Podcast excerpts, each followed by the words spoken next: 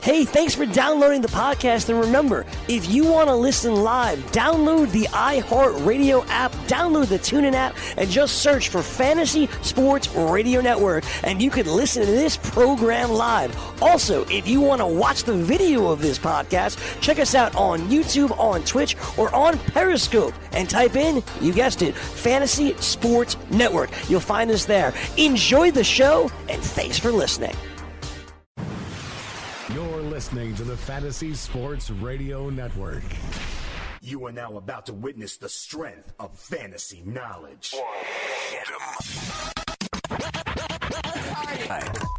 Fantasy Sports Radio Network, you are now tuned in to the Speeds and Spitting Statistician on Fantasy Freestyle. Up next on that cipher, The mic. On the microphone, you know that I'm one of the best yet. Dane Martinez.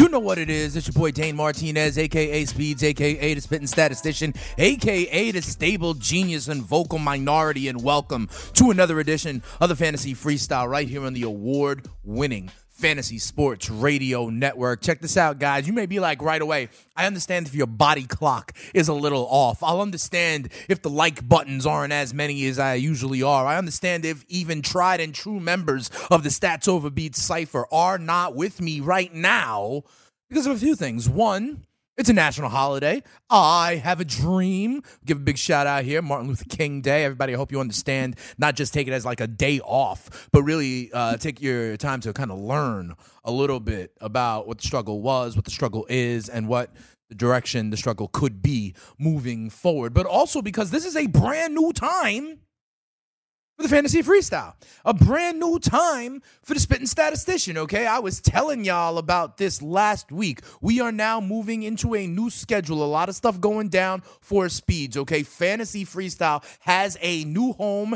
and that home is right here, right now. We're going to be going 6 to 7 p.m. on Mondays for the foreseeable future. That's got a lot of different reasons behind it. One is because, you know, we're, we're winding down the football season. We now know who the two teams are that will be in the Super Bowl. They are before me right here. We got the Rams and the Pats. I got my damn it doll in there. Shout out to Jilly Dilly. Got my damn it doll right there because also. I was going, damn it, damn it, damn it. A lot of times when the Kansas City Chiefs could not stop New England in overtime, right? On a third and 10. I was telling people, yo, this is going to be Julian Edelman over the middle. And what do you know? Julian Edelman over the middle, right? I was like, uh oh, watch Gronk singled up on Eric Berry. He's going to go there on third down bang, that's what he did. You know, so I was going, damn it, damn it, damn it, all right? But also because, as some of you may know, you may hear if you listen to this network all the time here on the award winning Fantasy Sports Radio Network, I am the new co host of a brand new morning show. It's called Make It Rain with my new guy, Joe Ranieri, over here. He's down there in Miami. I'm doing it in New York. We got the East Side covered, and we got it all covered on how to win your leagues and win that cash. But the thing is, that is now 6 to 9 a.m., people. All right, so you're going to wake up early with me every weekday. So that means, you know, I got to dial it back a little bit on the evenings. All right. So I just want to let y'all know about that. We do, however, have a lot of stuff to get to since we last spoke. Well, clearly, the biggest thing here are the AFC and the NFC championship game. I do want to tell you, though, two pieces of news real quick. Uh, the NFL for next season. Um, gave out their London games. We know who's going to be in the three London games. We know who's going to be in one Mexico City game. It's going to be the Chiefs and the Chargers. I find that one interesting. And also, the NFL has declared today that they are going to investigate if pass interference is going to be reviewable. Interesting timing, NFL. That brings me to my poll question right now, which, by the way, is which of the Saints' exits over the last two NFL playoff seasons were more excruciating? You know, which is the harder one to stomach? Was it this year? What happened yesterday? And boy, will we get into that. The fact that there was no call on that pass interference call, and then they ultimately go to overtime and lose. Or was it a year ago in this spot? When they had the Stefon Diggs crazy catch, miracle, and score up there in Minnesota. Sean Payton and Drew Brees have lost in excruciating ways in the playoffs in the last two years. Which one was worse for you? Is it recency bias or, uh, you know, was this one truly more uh, painful to watch. We'll get into that a little bit later on as well. All right, so here's where we got to start. Uh, let's start with the AFC game because I know a lot of people are really the big headline uh, for most people is this officiating that no call in the NFC game. We can get to that. For me, it's the AFC game. All right, and and for me, this takeaway is Brady and Belichick do it again. You know, I think that is the top line takeaway all season long, and I was among you. All season long, I was trying to find ways, find reasons why the Patriots wouldn't be where they are right now with their damn helmet in front of me representing the AFC in the Super Bowl. I tried all season long. Gronk is a shell of his former self. Brady doesn't look the same. The weapons just aren't there, right? Well, 30 other NFL teams are trying to be where the Patriots are right now. You know, and so they just do it again. On Wikipedia, they changed the AFC Championship game's definition. Literally, I'm not making this up. Someone literally on Wikipedia changed their definition to be the AFC Championship game is where a team from the AFC gets to play the New England Patriots for the right to win the Super Bowl. There he is. I got to tip my cap, I guess, to Tom Brady, Bill Belichick. Brady has been the quarterback there for now 17 years. They have been to the Super Bowl nine of those years, over 50% of the time. I got to tell you something. Julian Edelman at the center of this game, right? He puts up, in my opinion, a very important game. All right. He puts up a nice little stat line seven catches, 96 yards. Okay. He was at the center of it all. That muffed punt, whether it hit him or not. I'm going to tell you right now. I personally think it may have grazed his left thumb. Other people I'm watching with was like, nah, didn't touch him. Here's the thing though if there is not conclusive evidence, you are supposed to stick with the call on the field, right? Wherever you are watching, at the bar, at your friend's house, by yourself, I don't care. Were there people, reasonable people there, who saw it differently, who disagreed, who couldn't tell you for sure? If that is true, whether you agreed with them or not, you have to stick with the call on the field. So I find that interesting. Edelman, though, in a true ball don't lie, Rasheed Wallace kind of moment, then his next opportunity ball goes through his hands, gets picked, right? So he's in the middle of it all, and then he is all over overtime with like two or three third down conversions. And that's what I think, that's where I want to go with this, okay? Because honestly, and I hear so many people today talking about how we got to change the overtime rules, how Patty Mahomes was left on the sidelines the great MVP Patty Mahomes was left on the sidelines. No, that's not what happened, people. All right. In the NFC game, the Saints won the toss. They, they, they, win the game. Right. So it's not just like, oh, they, they won the coin toss, they won the game. BS. Play defense. That's what I'm saying. You had multiple opportunities on third down to get off the field. But then again, there were also multiple times when the NFL was like, eh, let's give it to Tom Brady. That roughing the passer, I don't care if you are the biggest Patriots fan out there. I, you could be, uh, you know, you could be my man Jim Ross right now, okay? There's no way that's pass interference. He barely, gra- uh, not pass interference, uh, roughing the passer. He barely grazed him. That offsides call on D Ford, where you were lucky because Tom Brady threw another interception right there that ended the game. All right. By the way, that Hogan play down the left sideline, I kind of think that ball moved too. All right, so don't tell me you win the coin flip, you win the game. BS. Play some defense. All right? Because in the other game, as you see, some defense was played and we had a different outcome. So to me, those are some very important things that went down in the AFC Championship game. Here's what I'll say. Pat's got a lot of luck, whether it was Edelman or Brady, right? But on the other side of things, you know, Patty Mahomes was awesome. I think he outplayed Tom Brady, if you want to know the truth. And the stats would actually say the same thing, uh, technically. You know what I mean? Like in terms of, uh, oh, I don't know, like say QBR and stuff, you know, or, or PFF grades. All right. But I think it comes down to Andy Reid. I think Andy Reid, you know, failed to adjust. It was clear, and we talk about it all the time, that uh, Belichick, what he likes to do is make you play left handed, right? He makes you take away what you do best. And we had arguments, not arguments, we had discussions here at this table uh, yesterday on Lineup Lock Live when I was here with my man Mike Blewett, with uh, Keith Irizarry, who's joining this network, with my man Joe Ranieri from Make It Rain, right? And we were saying, what do you think Patriots do? Do they try to take away Travis Kelce? Do they try to take away Tyreek Hill? Guess what? They did both. They did both. Travis Kelce, three catches for 23 yards and a touchdown. Tyreek Hill, one catch for 42 yards. If I told you that Travis Kelce and Tyreek Hill would touch the ball four times in a game, that went to overtime, that the Chiefs scored 31 points in, you would say, oh, they, they, they were keying in on that. Clearly, that was part of the game plan. Where was Andy Reid to adjust? Where's the end around to Tyreek Hill? Where's the quick screen to Tyreek Hill? I've seen them do, you know, um, shovel passes to Travis Kelce for damn sake, for goddamn sakes. Where was any of that? Okay, so for me, this is like now Andy Reid, something like two and seven in this round of the playoffs or beyond, that sort of thing, against Belichick or other elite coaches. That's part of it, okay? That's part of this narrative. And it needs to be. Okay, Patty Mahomes is going to win the MVP, in my opinion. Uh, the Chiefs will be around for a while, in my opinion. But that has to be part of this narrative. Romo, who, by the way, Tony Romo div- delivered a phenomenal uh, performance, in my opinion, predicting what would happen taking you into the insight of the quarterback. And one of the things he said of why Brady is so good is because he was an offensive coordinator on the field. He knows how to check in, check out of plays, was always getting into the right play. The defense was not adjusting back to that. In time, Patty Mahomes will be able to do it. In time, Deshaun Watson, some of these other young quarterbacks will be able to do it. Andrew Luck already is in the AFC. And in time, the New England Patriots will, in fact, meet the end of their run but no, no, we do not need changes to overtime. We need a team to step up and play defense. That's what we actually need, all right? The Kansas City Chiefs had multiple opportunities. They did not get it done. So, for the ninth time in Tom Brady's career, while as a Jets fan, I have to go, damn it, damn it, damn it. I also have to tip my cap and congratulate the New England Patriots uh, for uh, making it to Super Bowl 53. Mm-hmm.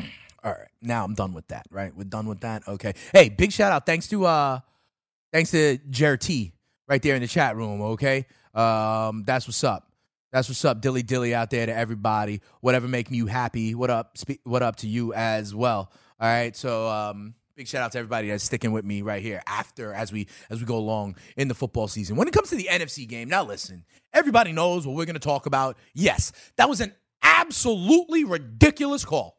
That was pass interference. If you don't want to call pass interference, fine. That was helmet to helmet contact. That was unnecessary roughness. 15 yards there, too. But here's the most important part. And by now, we've talked this, I'm sure, at nauseum. Wherever you get your sports from, you know this. But if you're getting it live here on YouTube, if you're getting it as a podcast right now, if you're getting it on the Fantasy Sports Radio Network, I'm here to tell you that play completely changed the outcome. You know, some penalties, they're like, eh, it doesn't matter. That play changed the outcome of the game. That gives the Saints first and 10 from like the four or the three yard line.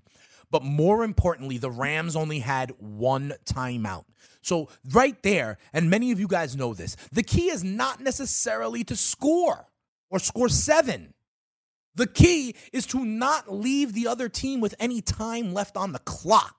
And so, what the Rams would have been, um, excuse me, what the Saints would have been able to do with that penalty, giving them a first and goal when the Rams only had one timeout left, they would have been able to literally kneel the ball down on whatever hash mark, you know, Lutz wanted it to be on, okay, and bleed out the clock. Rams could have taken one timeout. You would have had a chip shot extra point field goal attempt to win the NFC championship. All right. So obviously that call is real. And while I say we maybe don't necessarily need changes to overtime, I do think we need changes here. I've been talking about this. If you're a real deal fantasy freestyle, stats over beats cipher ever since, you know, I don't know, back in like 2015 or 16 since we've been doing this. Oh, and by the way, uh, two time, two time FSW uh, FSTA host of, you know, host of the best radio show finalist. All right. So if y'all been with me for years, I appreciate that.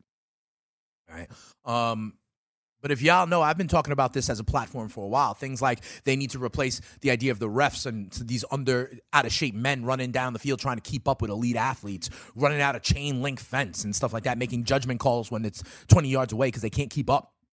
Right? What I do think they need to do, and this reinforces it for me. No, I don't want a guy centrally in New York calling down, like trying to get people out of the game for concussions or college instant replay or anything like that. No, I just think there needs to be more officials on the field Okay. Right now, I think there's like a six man crew.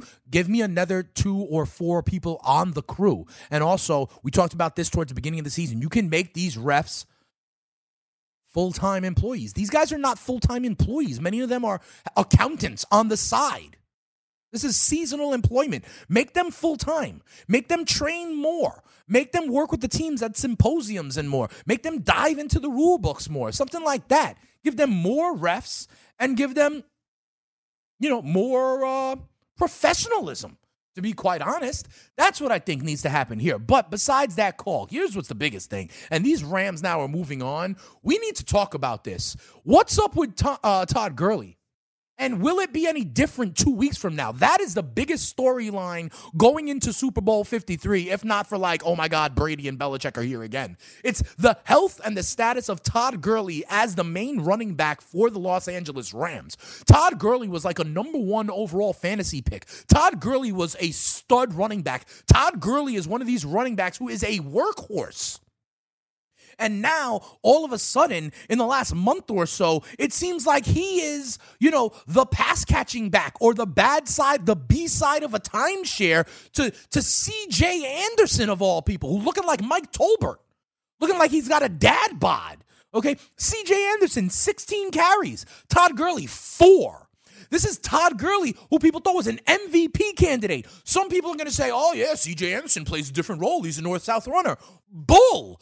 Todd Gurley is the MF man. Todd Gurley must be hurt. Todd Gurley must be severely compromised. He must be like 70%. Okay, and don't get me wrong, everybody at this part of the season is banged up a little bit, but he has to be out there primarily as a decoy. He ain't right. Because if he was, he would be out there more. I am not buying this CJ Anderson narrative. So, when we now have two weeks to discuss, the number one thing we are going to be talking about is Todd Gurley. I think he's hurt. I don't think this is the emergence of CJ Anderson. I think he's hurt. I think two weeks is going to make a big difference, and that should impact people in things like DFS lineup, predictions for the game, and such. But we'll talk about that a little bit more. We are off and running on the new date and time for the fantasy freestyle with the spitting statistician, stable, genius, and vocal minority. Come on back on the other side of the break. I'll tell you some things to look for this week when there's no football. From the NFL to the NBA, DailyRoto.com is the place to win millions in daily fantasy. You can get the best DFS NFL coverage all season long for a price of $129.99 or dominate the entire daily fantasy sports realm with the Elite Package at $59.99 per month. If you use the promo code FNTSY, you get 10% off your Daily Roto package. Go to DailyRoto.com, pick your NFL or Elite Package, enter promo code FNTSY, and you'll be on your way to becoming the next Daily Roto millionaire.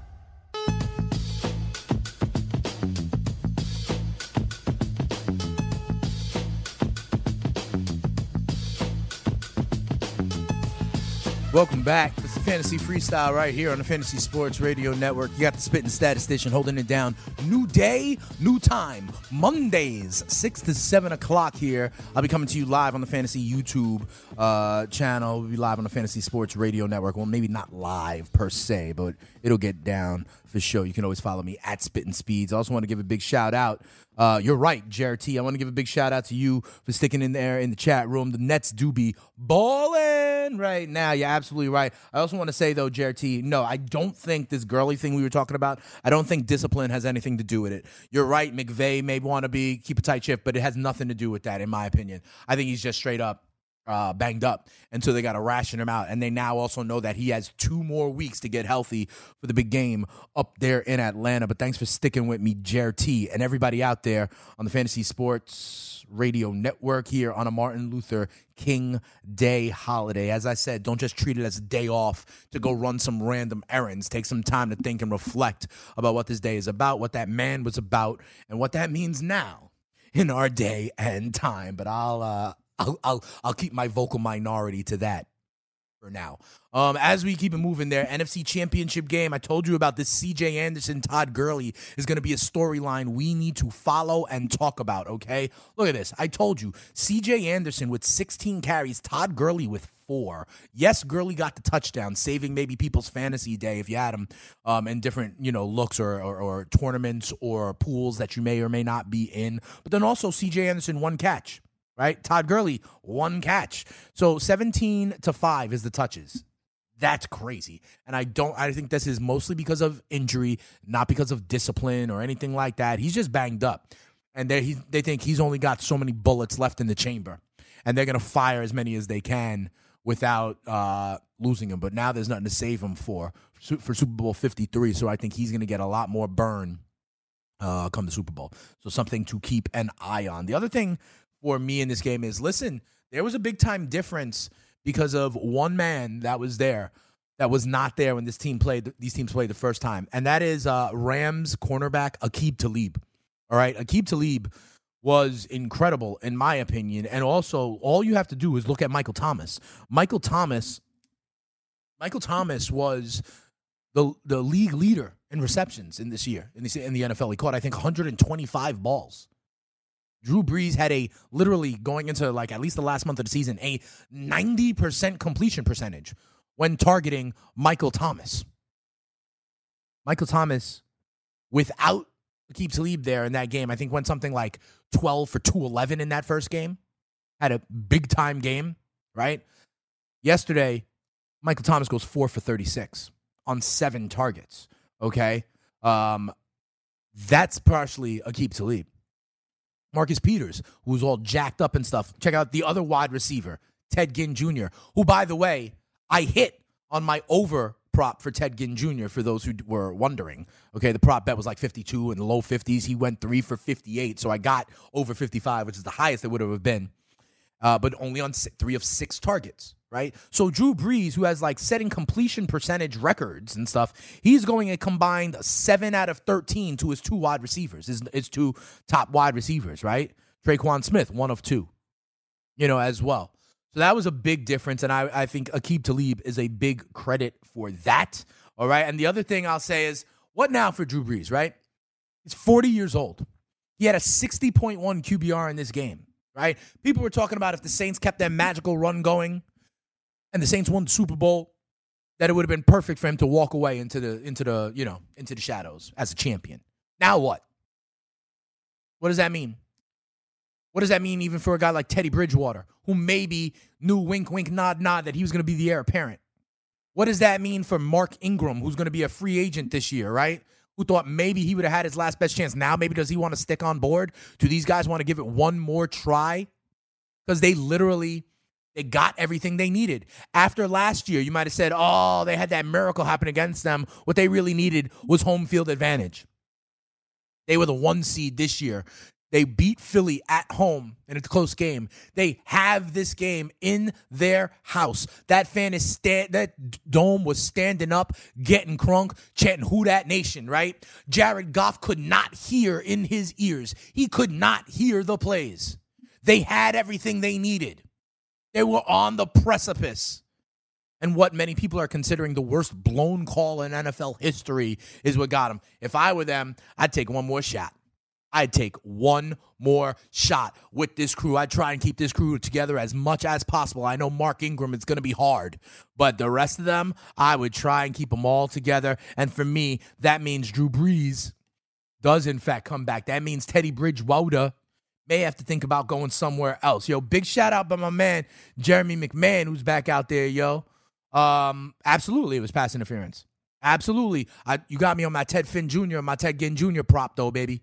I had a lot of props. And by the way, you may have caught me on Sunday morning, right? You may have caught me on Sunday morning on Lineup Lock Live. We were giving out props that hit left and right. No, I did not hit my James Develin two touchdown prop. All right. It was plus 10,000. And by the way, maybe I just got the wrong Caucasian Patriots running back because Rex Burkhead hit. And if you heard us, we were saying, oh, Rex Burkhead complicates that. Rex Burkhead complicates that. If y'all got down to Rex Burkhead at plus 2,700, you cashed. You that cash, you got that Venmo, right? But we were giving out other prop bets on Sunday morning that were hitting, okay? I gave out there will be a fake punt in that NFC game. I gave that out, I believe it was plus 450 and I banged it home. Why? We Sean Payton, they do it all the time. Sean McVay, they do it all the time. The NFC Championship game, you got to break out all the stops, right? I was like, ah, yeah, let's take this at plus 450. I'll take it. Ching! We'll take that. All right. I gave out in the in the AFC game. I gave out. I I was saying like I leaned under, but I was like, I'm never giving out another under in the NFL again. So here's what you do. I think they feel each other out in the first half and then start to explode in the second. I said I like the first half under in the AFC Championship game. That total was 28 and a half, and I believe the halftime score was 14 nothing New England. Cha-ching! We hit that one as well, okay? But I got to give you I got to tell you something. And this is why you need to tune in starting, you know, started today, 6 to 9 a.m. will be the main place. You're going to be able to see Speeds the Spitting Statistician with my man Joe Ranieri. We going to make it rain on him, okay? And he was already doing that. He gave out yesterday morning a money line parlay. He was like the way to do it. And this guy is smart action. He is sharp as like bows that you be throwing, okay? He was saying that with those lines where, you know, they were pretty much pick 'em games without the home field advantage. What you do in this spot is you take the plus money lines. He parlayed them both. He gave it out yesterday morning. You parlay the Rams Pats money line. Rams Pats money line. Something that, by the way, when I was doing the show last week and our poll question was what will be the Super Bowl matchup? Rams Patriots was the last choice. Rams Patriots got 10% of the vote. Saints Chiefs got 45% of the vote. Rams Chiefs 23, Saints Pats 22, Rams Pats 10% of the vote. That's why we fade the public sometimes, people. Only 10% of you who who voted in that poll thought we would be staring here today looking at Rams Patriots. That is why I say a lot. We fade the public. This morning we put up another poll and 53% of you voted that the NFL officiating was the biggest storyline of Championship Sunday over the Rams win, over Belichick and Brady, and over the fact that both games went to overtime, which is something that has never happened. Then remember, I have a poll question up right now, thanks to everybody that is voting. Which was more painful for Saints fans? Was it last year when Stefon Can you digs it had that crazy catch on fourth down and got it done? Or was it yesterday with that no call? All right. Um, that that's what I want to know. Did you see how the CBS executives wanted a Rams Pat Super Bowl since Week 17? That says Big J out there. And here's the thing, um, yo, deep Deep East Texas Outfitters LLC that says Love Me Some Dane. That's what's up. I love y'all too. And if you got if you're at East Texas Outfitters, by the way, if y'all got some gear, if y'all want to bless the spitting statistician, I'll rep y'all on Fantasy Freestyle. All right. So hit me up at Spitting Speeds. Let me know. But in any event, Big J, here's the thing. I don't know that I agree with that because honestly, whatever this matchup was, it would have been good for TV. You're telling me if it was Rams Chiefs and a replay of that 54 51 game, it wouldn't have been good? You're telling me if it was uh, Pat's Saints, it wouldn't have been great? The idea of Brees and Brady, both these veterans with these high flying offenses that have never really faced each other, going after it for a Super Bowl, they would have eaten that story up alive. Okay. And if it was what, Saints Chiefs, you're telling me that wouldn't have been the same kind of high flying offenses, the same kind of, you know, old guard, new guard kind of thing. I think and the NFL came up seven no matter what they did. You know, and, and by by that I mean seven on the first roll, not seven after that. You know what I'm saying? Um, so so that's what I would say. Yes, the refs were in fact an issue. That was obvious pass interference, but I don't know if and by the way, yes, that was not, you know, uh pass uh roughing the passer on Brady. That was not, in my opinion, uh a catch by Hogan. That in my opinion, that ball may have grazed Edelman, but regardless if you agree with me or not, it was not indisputable to overturn it, in my opinion. So that's a call stands for me but I digress.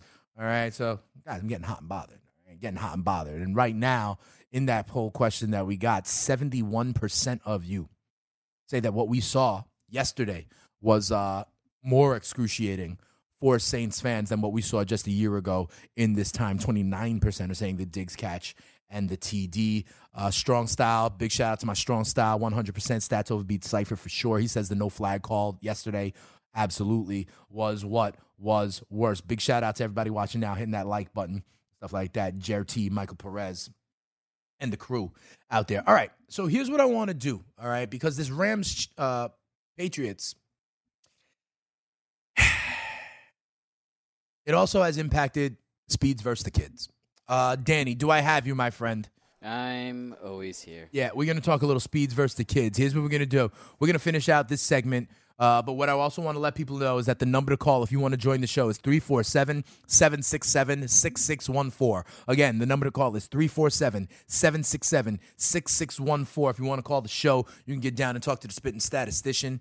Um, you know, if you got something to say about the NFC or the AFC championship games. But in any event, Danny, we got to update. We got to update the stats, bro.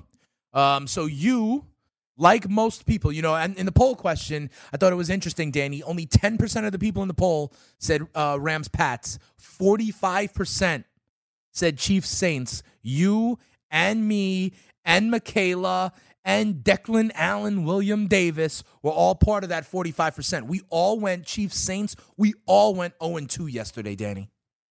Yeah, yesterday was rough. Yesterday was rough. and so, unfortunately, Danny, with that um, 0 2 yesterday, you go to five and five in the playoffs. You're just breaking 500 so far this playoffs. You're just at 500, man. Yeah, I mean, So here's the thing for me, and obviously we'll talk about this more next week when we pick the game and do all that stuff as well. Um, do you feel like you to go to over 500? Are you going to pick with your head or are you going to pick with your heart? Because I think they're going to tell you two different things. mm, I don't know. I think I'm gonna cross that bridge when when we, we get to it? We get to it next week. Am I correct though that your heart Yeah. says Yeah. anybody but the MF Patriots, but your head says, "God damn it, damn it, damn it, damn it, the Patriots are going to get this done." Yeah, That's what your heart says, right? Yeah. the head says. yeah. Yeah, unfortunately, I may agree with you. So here's the thing, Danny, you're now f- five and five, right at 500. What if I told you that Michaela, unfortunately, at 0 and 2, I'm sorry, M. Dot, you're under 500, no chance of beating speeds. What if I tell you that Audrey, Goose, my homegirl, my goddaughter, I love your homegirl, but she's 3 and 3, she's at 500, no chance of beating speeds. What if I tell you that Declan, Allen, William Davis, Derek Davis's three year old son, he went Chiefs and Saints with Patty Mahomes. He said, There you go, spitting speeds. Well, I'm sorry, Declan, you went 0 and 2. There you go, Declan. So you're a 2 and 4, no chance of getting to 500 or beating spitting speeds. Zoe, who we all know is mired in controversy, right, Danny? Do- Zoe went Pats and Saints, so she went one and one. Games gains a game on most of the field. She is now five and four, slightly above 500, but game behind still speeds, right? Here's the thing, though, bro. Dylan, aka Tito, he picked the Rams. He is the only person in Speeds versus the Kids to pick the Rams at all. So he gains a game on everybody. He also, though, had the Chiefs. So he lost that one because if he went Pats Rams, he would have been running away with this right now. He is four and two. Danny, you with me? He is four and two. I picked the Chiefs and the Saints. Even with that two losses, I am six and four. So what we got here is now Speeds at six and four and Dylan at four and two. What do you think about this, Danny? What uh am I in trouble here? Yeah. Oh yeah, I am. I tell, tell me why. Well, I, I mean, Because if, if if we pick the same thing, let's say we both pick the Ram. Uh, let's say, oh, man, that's the thing though. He's gonna he's gonna. Well, he picked the Rams. Here's the thing. He picked the Rams to win, and that was his one. And he picked the Chiefs, so he lost. So he ain't picking the Patriots. Let's say he picks the Rams, and I also pick the Rams, and they win. He goes to five and two. I go to seven and four. I can make the case I'm better. Okay, seven wins. No one came close. Okay. Right? We both lose in that scenario. He goes to four and three. I go to six and five. We're both just one game over. I'm at six wins. No one can sniff me. I win. Right? But if he goes one way and I go the other way, and he wins and I lose it, and I lose, and he goes to five and two and I go to six and five, I don't think I can make a claim that I beat Dylan in speeds versus the kids this year, Danny. What do you think? Yeah, I think you have something to worry about. So you think I pretty much have to whatever Dylan does, I have to do. I have to basically make my official pick to protect my protect my winning streak for speeds versus the kids. You're think you're telling me I have to basically just follow whatever Dylan, aka Tito, says for the Super Bowl? I think it depends on how dangerously you'd like to live. I see. so if I feel strongly, but that's the thing, no one's going to feel strongly about this game. This game is not going to have a spread over three. This game started with the Rams minus one last night. By the time we woke up this morning, it was Pats minus one and a half. That means a lot of money came in on New England overnight, okay? And that's the early line. I think it's going to be one and a half, two. It might get to two and a half. This game is going to sit, in my opinion, this game is going to sit between one and a half and two and a half for the next couple of weeks. I don't think it's going to get to three. If it were to ever get to three, I think there's going to be a ton of money that just comes in on the Rams if they can get a full field goal, right?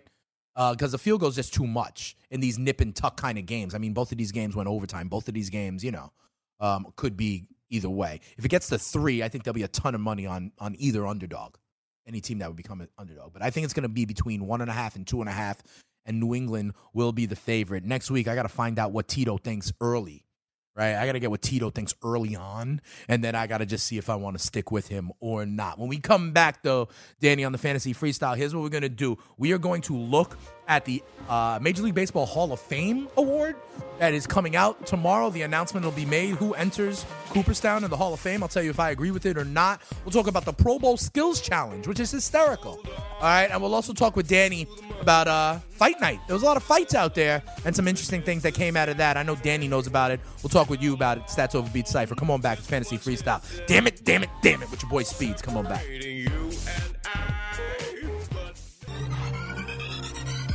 Did you know that you can listen to this show live on the award winning Fantasy Sports Radio Network? Listen on the iHeartRadio app, the TuneIn Radio app, or download the Fantasy Sports Radio Network app. The Fantasy Sports Radio Network is the only totally free 24 7, 365 fantasy sports network of its kind without a subscription. Check out YouTube Live on the Fantasy Sports Network YouTube page and participate in the programming there, where you can ask questions, discuss the topics with other fantasy enthusiasts, or tell everyone that you disagree. Call into your favorite show and ask your question. The number is 844 84 FNTSY. That's 844 843 6879. The Fantasy Sports Radio Network, your free fantasy source 24 hours a day. Yo, Dre, drop the verse.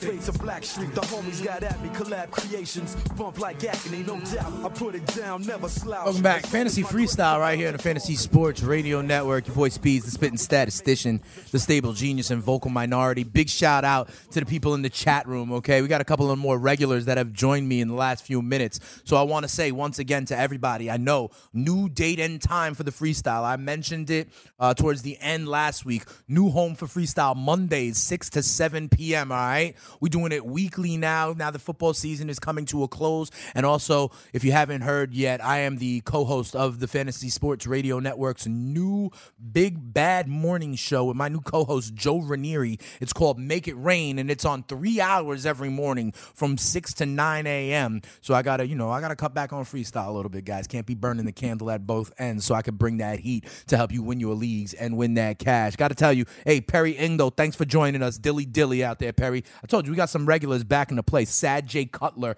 included. I got to tell you, um, you're talking about Rex Burkhead and vulturing those uh, touchdowns. Listen, nobody, Sad J Cutler, felt badder about that than me. You know, I wanted James Develin in there if you were listening to shows last week, right? But I do think the chat is right, and they did talk about it on the morning show.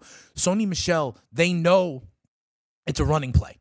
James White, you know it's a passing play. It's quoted like a few years ago when the Jets had like Chris Ivory and LaDainian Tomlinson. When Ivory was in, you know it was a run play. When LT was in, you knew it was passing. That's the same kind of Sony Michel James White thing. Rex Burkhead is sort of in the middle, so they are a little bit more multiple that way. That's why Burkhead was in. There's also fantasy football girl advice in that uh, chat room asking me about Teddy Bridgewater. And here's what I'm saying. I think Teddy, what what happens with him now it's all because of, it's all comes down to the market. He's going to have a choice. Does he want to does a team pony up and offer him starter money this offseason? If he does, he might be gone. If not, honestly, fantasy football girl advice, I actually think you know, I actually think It's not the worst move in the world to wait like maybe one more year and be the heir apparent for Drew Brees in that offense. Learn with Sean and Payton for another year, right? And Drew Brees, and then slide in as the heir apparent. That's not a horrible situation. And to be quite honestly, maybe the situation I would want. a Big J out there says, I won three leagues because of you. A Big J, is you me? Speeds? Or is it like the whole stats over beat Cypher? Are you talking to somebody else? But if you won three leagues, brother, because of me, then congratulations, Big J. You know what we do help you win your leagues and win that cash. All right. But I do think the question of Teddy Bridgewater is very interesting. Not only do I win my leagues and win that cash, I help y'all do the same. We put the fun and functional sports content. That's why Speeds is a two time host. Two time. Two time. I'm not like Booker T yet, strong style with five time, but two time host of the best radio show finalist. That's how we do it. All right. Here's what I want to tell you though. This week you might be like, oh man, there's no football on Sunday. What do I do? What do I do? Uh, thank you, Big J. It was for me. All right. That's what's up, Big J. Thank you. I appreciate that. Dilly dilly. I'm happy to help, man. I'm happy to help. And you win those three leagues. I hope you, you know, I hope you spend some of that cash. I hope you have some fun with that, brother, man. All right. Um, in any event. Um something's happening tomorrow and that's that the Major League Baseball is announcing their Hall of Fame class. All right, I just want to tell you a couple things real quick about that Hall of Fame class that is going to be announced tomorrow. It's profiling that like four people are going to make it. Uh, Edgar Martinez is looking good. You need 75% of the votes to make it. Edgar Martinez, and they kind of track these. There's a lot of people who release their ballot. Okay, there's about 55 or 60% of the ballots that are known right now. Like 200 plus of the ballots are known, and people like track and keep uh, keep count of those. Roy Halladay's trending like he's going to get in. Edgar Martinez, which I agree with. I like Edgar Martinez. Some people talk about like the DH should not be able to be in. Hogwash to me. I say wrong, terrible. You know, I think Edgar Martinez, if you played against the Mariners and you faced him like a Yankees fan like me, he was the guy in that lineup that I feared the most. I feared Edgar Martinez, literally. I feared him more than Ken Griffey Jr. I feared him more than Tino. I feared him more than Ichiro. I feared him more than Buhner. I feared it was Edgar Martinez. He was yo. That dude was a beast. He deserves to be in the Hall of Fame.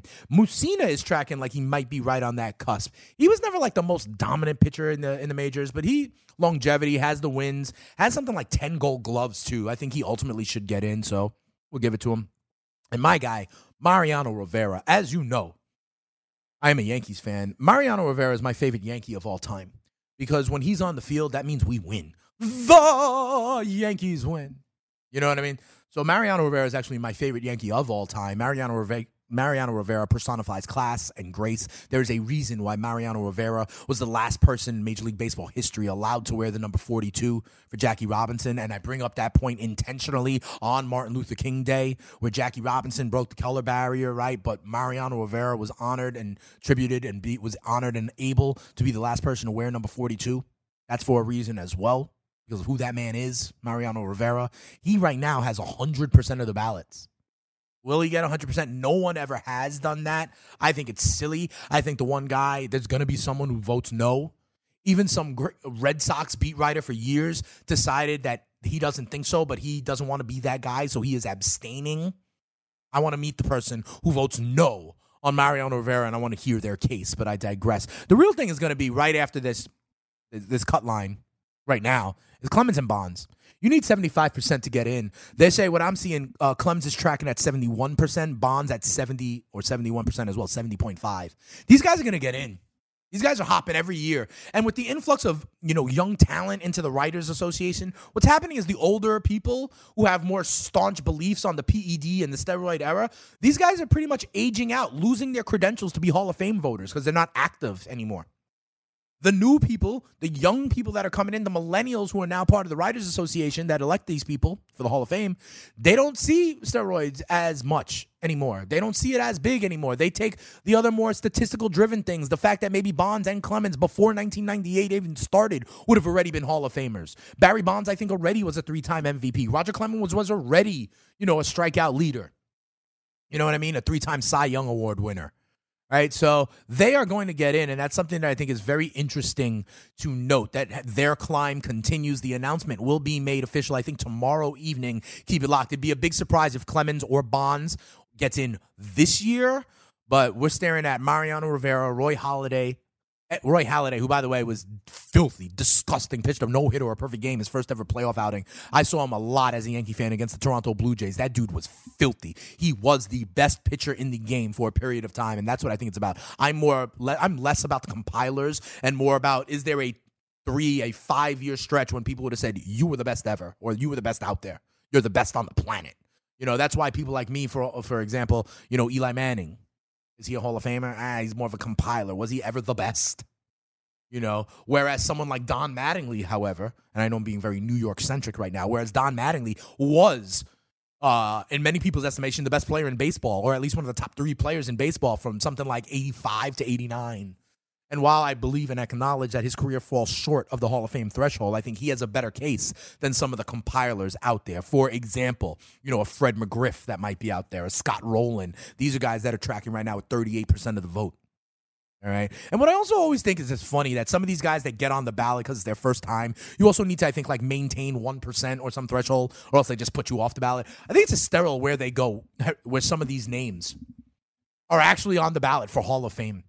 Like, all right, these guys were veterans, but they were never Hall of Fame caliber. They were never going to get into the Hall of Fame. And and you know, it, it says that they get like 1% or 0.9% or 0%. I'm talking about guys like Travis Hafner, Ted Lilly, Darren Oliver. I was late in his career. I was happy when teams were bringing Darren Oliver to face me or face my team. He's on the Hall of Fame ballot? Come on. Miguel Tejada. Miguel Tejada gets 1% of the vote. He was like an MVP kind of guy for a, little while out there. And he's not getting it. I'm talking Roy Oswalt. Lance Berkman only getting 1%. And yet Placido Polanco is on the ballot. Kevin Youkilis is on the ballot, the Greek god of walks, as he is referred to in Moneyball. So that's, you know, keep an eye out on that. And another thing I think is interesting, I talk about it all the time. If you real deal stats over beat Cypher, and I know some of you are, thanks to everybody that's out there, Jay, uh, Sad Jay Cutler, any game changers coming out this year. Oh, we're going to talk about the draft. Yo, Sad J. Cutler and others. We're going to talk about the draft. Give me after football. Let's get, once we get through that, early February, all right? Uh, late February, we're going to do free agent primer, right? We're going to talk about all free agency hitting. And Sad J, we'll talk about the draft. We'll do mostly quarterbacks and the skill positions, right? Things that impact fantasy, right? Like there's some, there's multiple running backs coming out of Alabama, for example, Damien Harris, Josh Jacobs. We'll talk all these quarterbacks who could be uh, translatable more to the NFL in this day and age, right? We'll talk if there's any wide receivers that you may like. There's a kid out of Stanford that I like a lot. It's like six four. There's also some. There's a. By the way, there's a five foot nine white wide receiver from like a small school that is profiling just like a Julian Edelman, just like a Cooper Kupp that you need to keep your eye on. So yeah, we'll do some of that. All right, big shout out to Jilly Dilly out there as well. Jilly Dilly knowing better than anybody that this is episode 361. So one of the things for someone like a Jilly Dilly, for someone, you know, like a uh, who else is in there? For someone like a Perry Ing, for someone Jeremy McMahon, people who've been here with me for a long time, and I appreciate it for show. That's why we get nominated for awards, people. Um, you know that I like talking also about the Pro Bowl skills competition. I think it's hysterical, okay? And there's going to be some new events. They got the 40 yard splash. It's going to be like a, uh, you know, kind of like a uh, fire bucket brigade. There's going to be this relay race. They're trying, they got to fill up water because then there's going to be some guy in a dunk tank. I think it's hysterical, the stuff they do. Okay. Um, there's going to be uh, the best hands competition. I like this one. They have the wide receivers coming out, you know, and having to make catches on the sideline, one handed grabs. And now one handed grabs are like, oh hum in the NFL, right? And these guys are practicing it. Part of it is the damn gloves that they're all wearing. I'll tell you that for sure. But I digress. Good. The best hands competition. I like the precision passing competition also. Where it's like, you know, the old QB challenge. I used to do this in my, yeah, damn it, doll. Bang, bang, bang, for sure. That's what I'm saying. Um, damn Patriots. Damn Patriots. Freaking Patriots all the time. Damn it. We got people over here checking out the spitting statistician. So we're getting into this. So they got the precision passing competition. All right. And I like that. That's like the old quarterback challenge. Right. I think that's cool. But the, what I love the best, and you can tune in for it, I think it's happening, they're showing it, I think, on Thursday of this week on ESPN, is they these guys are playing dodgeball. These guys are legitimately playing dodgeball. Okay, just like you would see in middle school, and I think it's amazing. All right, but my question for you, and guys, in the Stats Over Beat Cipher in the chat room, here's what I want to know. Yes, Perry Ing. Yeah, yeah, yeah, Perry Ing. Mondays, baby. All right, sorry that you're there. Now you're late. Don't worry about it. New schedules because I'm doing 6 to 9 a.m. five days a week, Perry and everybody else. Make it rain. Check my new show out. Me and Joe Ranieri. Big shout out to him, who, by the way, nailed cold five to one odd calls. He gave me also the Cavs Bulls under today in the NBA. We are going to make it rain on that show, 6 to 9 a.m. So the spitting statistician's waking up real early, so we can't be doing multiple evenings a week, all right? At least now until we get to next football season. All right, so yes, Perrying. But what I wanted y'all to know is like, what do you make if you had to make a dodgeball team of NFL players? What do you do? Do you have like the Tyreek Hills, the shifty guys? Do you have guys with big arms? Do you want Patty Mahomes in there and big arm dudes? Do you want, you know, or do you want the Tyreek Hill, the Darren Sproles? Do you just want straight up wide receivers to make up your team because they'll catch anything, right? How would you compose a team for dodgeball? It's kind of Danny, if I can bring you in right now. It's kind of Danny how like we were talking about the animal football team, right? You know what I'm saying? Like, how would you compose your team? Talk to me. If you had to make a team of like pro bowlers in the NFL, how would you build a dodgeball team? What kind of players would you want? The small, the small shifty guys, wide receivers, big guys maybe? Do you want big guys and have like little wide receivers like hiding behind them as human shields? Would you want quarterbacks? What do you do, Danny? I definitely want a couple of quarterbacks. You do, just for their arms. Yes. But what happens when they get drilled real quick? They're not the most elusive of the world. And sometimes they're big dudes. Like Cam Newton might be a little too big for this kind of competition. Big Ben is a big man. That's why you got to pick and choose the right quarterbacks. Okay, fine. So But you want also, like yeah. Baker Mayfield, But, Russell like- Wilson? Yeah. All right. And wide receivers for sure. I, I, I agree with that. We need we need people that can catch. Well, that's I mean, that's a good okay. strategy. All right, fair Um, enough. I think I would shy away from the bigger guys, like like real big like linebackers and stuff like that, because they're just targets. Okay. All right. Fair enough. Yo, Jilly Dilly, Perry Ing out there. How would you compose your Pro Bowl uh, dodgeball team? I'm on the Tyreek Hills, the Darren Sproleses, the Tyree, the Tarik Cohens, um, you know, those kinds of guys. The Austin Ekelers of the world, the Theo Riddicks, the small shifty, uh, the Chris Thompsons, those guys, the Alvin Kamaras, because you know he ain't got nothing to do now. You know what I mean? Tyreek Hill, he ain't got nothing to do now. You know what I'm saying? So that's the issue right there. Guys, by the way, again, the number to call if you want to get down is 347 767 6614. Danny, with the few minutes that we got, we got about what, like three or four minutes left. There were some fights also this weekend. There were. And I got to ask you something. Greg Hardy, you know, out of the NFL because he's too violent to women, children, anybody who will ar- be around. Apparently, he was too violent for the UFC He is a little this weekend. Also, UFC, how do you get disqualified from a UFC match? I thought that was the whole point. Yeah. Uh, So, what is not allowed in the UFC? Because apparently, Greg Hardy got disqualified for what? A knee? He had a knee strike. It was knee when when a fighter's grounded already. So he was already on the ground. Yeah. So he can't hit him with like the WWE style knee. I don't know exactly what, what the where the rule is Okay. where it's black and white, Yeah. but I I do know like I, I mean that's what he got DQ'd for. That's what he got DQ'd for. Knee strikes. Yeah. a, a legal knee to a grounded fighter. So the the fighter was already on the ground as far as the ref said. So what else could get you a disqualification in UFC? That's what I want to know. Uh, because I thought I thought that was the whole point. So eye gouging is not okay. Like if it happens by accident, they they do it like they give they give the player uh I mean the the fighter a minute to to kind of Okay. help themselves, but if it happens repeatedly, then you're gonna get blamed for it because an Oh, once is an so accident. repeatedly. right. So like I can get away with a couple. I mean, it's a gray area. I think you can get away with one, but I don't think you All right. should. I'm coming for your eye right it away. Then. look, it has to look fake. Sure, sure, like, sure. Well, by but they're on the ground wrestling like you know four and a half minutes out of the five in the round all the time anyway, right? Yeah. All right, so I can get in there, get a little eye. Is biting illegal? Yes, absolutely. Oh, absolutely. Eye gouging, eh? Biting though, that's where they draw the line. Well, that's where that's when they can obviously blatantly okay, okay. see okay. that you're trying to. Fine, fine. What about choking? Uh, well, I mean that Because there's like submission holds that Yeah, involve that, I right? mean- like the triangle or whatever. right. There's a lot of submissions, and that was that's the point is to get them to tap. So can I just straight choke you? Like put my arm around your neck and just choke you? If you're doing an actual, Or does it have to be like a technique? I think it has to be an actual technique. Ah, that's yeah. BS. like, what if I just get my man on the ground? I just start choking him like I would if I was on 167th Street in the Bronx. you know what I'm saying? Like, what? I don't win the fight then? Nah, it I has to be. I have to use a a what a, a, textbook Greco-Roman hold in, or or a jujitsu hold in order to do it. Yeah. All right. All right. I- what about what about um what about if I if I if I grab my opponent by his nether regions? Is that a DQ? Yeah, I mean Really? that, that's really. I can't just grab him by his hum That that's really frowned upon. like Borat I says think- by the hum. I think that falls into the same category that that like eye gouging comes into. If it if it is a mistake, like a uh, like a genuine accident, you don't get DQ'd. But if Really? if if if you're blatantly reaching for it and that's it. What about one of these, like the, the the fish hook? You know, like by the side of the mouth, just bang, spin them that way. Is that a cool? Uh, no. Damn. I, I don't think they like mouth. All right, we're gonna keep up on this. I'll holler at you next week about this. Thanks to the Stats Overbeat cipher for sure. Next week we break down the Super Bowl, Super Bowl prop bets, Orange Gatorade, the under on the national anthem. I'll have analysis for this next week. Thanks, and catch me six to nine a.m. We make it rain every morning at Spitting Speed. You you know what it is. Damn it, damn it, damn it, Patriots.